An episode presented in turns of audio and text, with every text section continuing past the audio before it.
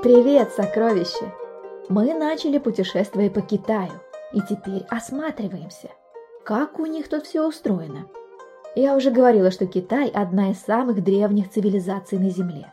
При этом китайцы сохранили свои тысячелетние традиции и знания, легенды и сказания. А потому что передавали их из поколения в поколение. Представь себе, пять тысяч лет назад одна бабушка рассказала одну легенду своей внучке. Эта внучка выросла и тоже стала бабушкой, и тоже рассказала легенду своему внуку. И тот внук тоже вырос и стал дедушкой и рассказал эту легенду своим внукам. И так далее.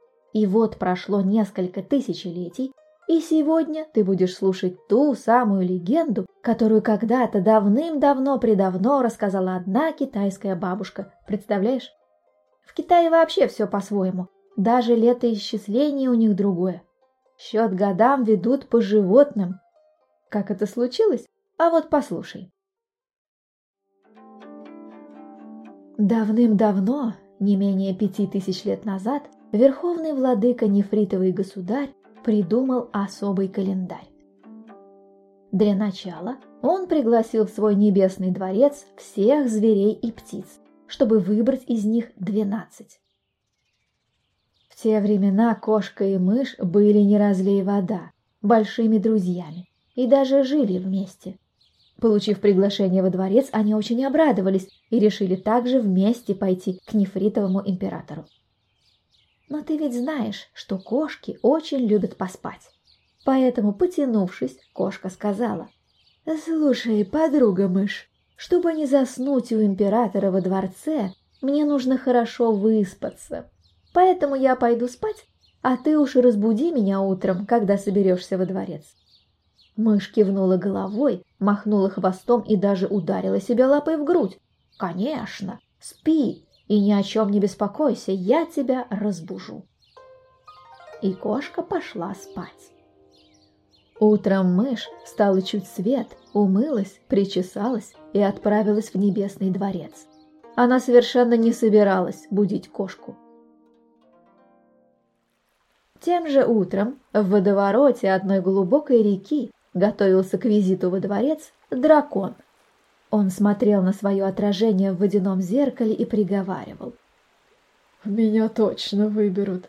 Не, вы только посмотрите, какой я большой! Как блестит мой панцирь! Какие у меня усы длинные! Уф!» Но тут дракон посмотрел на свою голову и загрустил. «Эх, вот если бы мне еще рога, тогда бы я был неотразим. Пойду одолжу у кого-нибудь» сказал так дракон, всплыл на поверхность, высунул голову из воды. Смотрит, по берегу ходит петух. Клюв задрал вверх, грудь вперед выпятил, важно так по берегу расхаживает, тренируется, как будет ходить во дворце у нефритового императора. А надо тебе сказать, что у древних петухов были большие рога на голове. Дракон спрашивает у петуха. «Дедушка Петух, послушай, одолжи мне на время свои рога, я иду во дворец к императору». «Не дам», — отвечает Петух, «потому что я тоже иду во дворец к императору». «Так-то оно так», — говорит дракон. «Да вот только тебе рога не к лицу. У тебя такой клюв красивый, такой гребень красный. Рога только отвлекают внимание» а на мне они будут маленькие, аккуратные, почти незаметные. В это время мимо них ползла сороконожка. Она встала пораньше и тоже ползла в небесный дворец. А сороконожка, надо тебе сказать, вечно сует нос в чужие дела.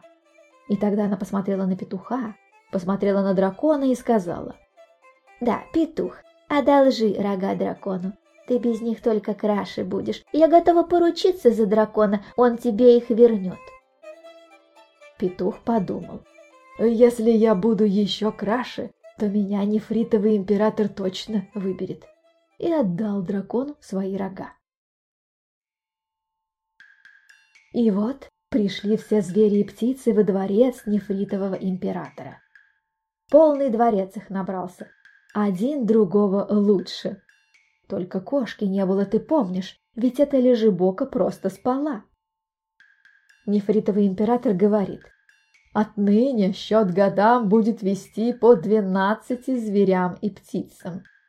Я тут посидел, посмотрел на вас и выбрал.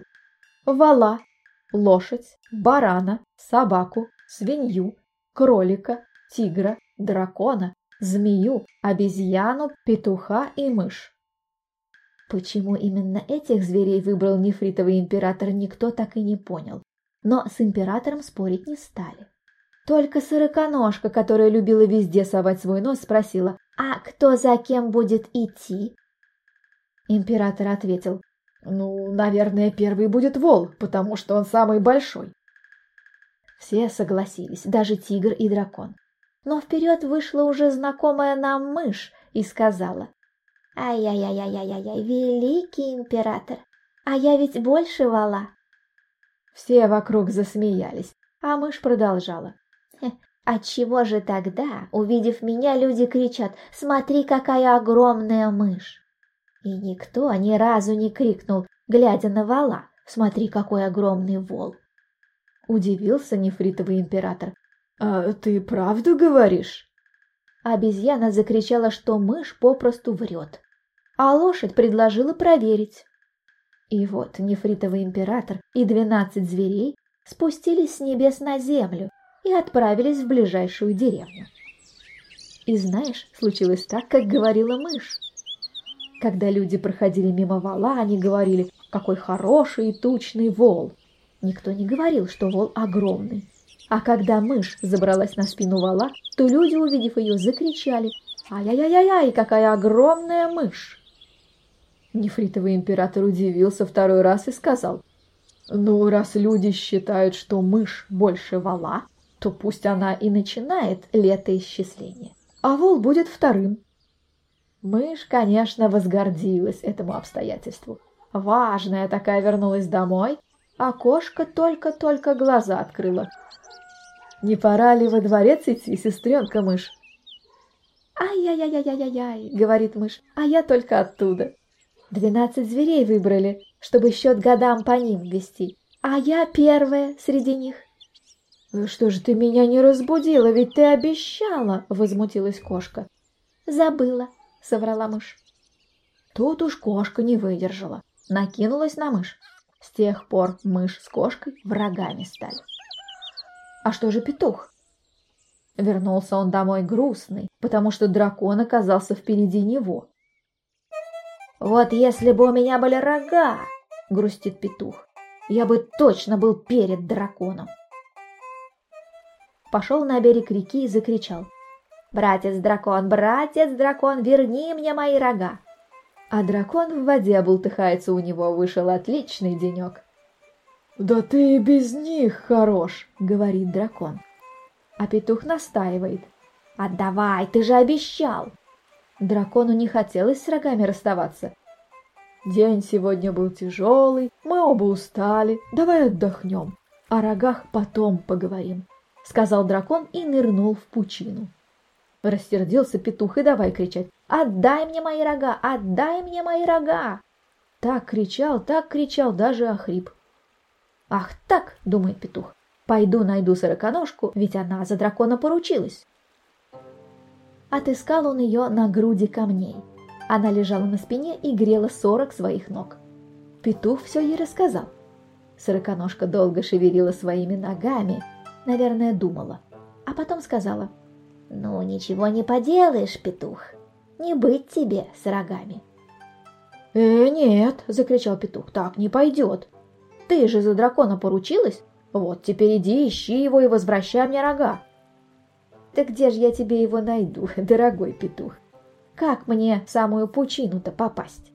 Если бы я знала, что дракон такой ненадежный, я бы никогда за него не поручилась. Но я-то не знала, да и вообще, прежде чем кому-то что-то отдавать, нужно хорошенько подумать. Да, хорошенько подумать. Похоже, ты сам во всем виноват. Что, что? Сам виноват? Закричал петух. Ну, конечно, сам, сказала спокойно сороконожка. Ну, кто же еще? Ну, тут уж петух не выдержал, покраснел, шею вытянул, клюнул сороконожку в голову, а потом вообще слопал. Говорят, что с тех пор все петухи, как увидят сороконожку, сразу хотят ее слопать. Некоторые даже так и поступают. А еще они часто ходят к реке и кричат во все горло «Отдай мне рога! Отдай мне рога!» Ну, кричат, конечно, по-китайски, ведь это китайские петухи. А что же наша знакомая кошка Лежебока? Ходила она по свету сама по себе и грустила, что пропустила визит к нефритовому императору, что обманула ее мышь. Даже плакала и причитала. И вот однажды встретила кролика. А кролик оказался не трусливый, а очень даже добрый и смелый. Он пошел с кошкой к нефритовому императору. Теперь он мог легко приходить в небесный дворец, потому что был в числе двенадцати выбранных зверей. И кролик сказал нефритовому императору, что хочет разделить с кошкой ответственность за свой год.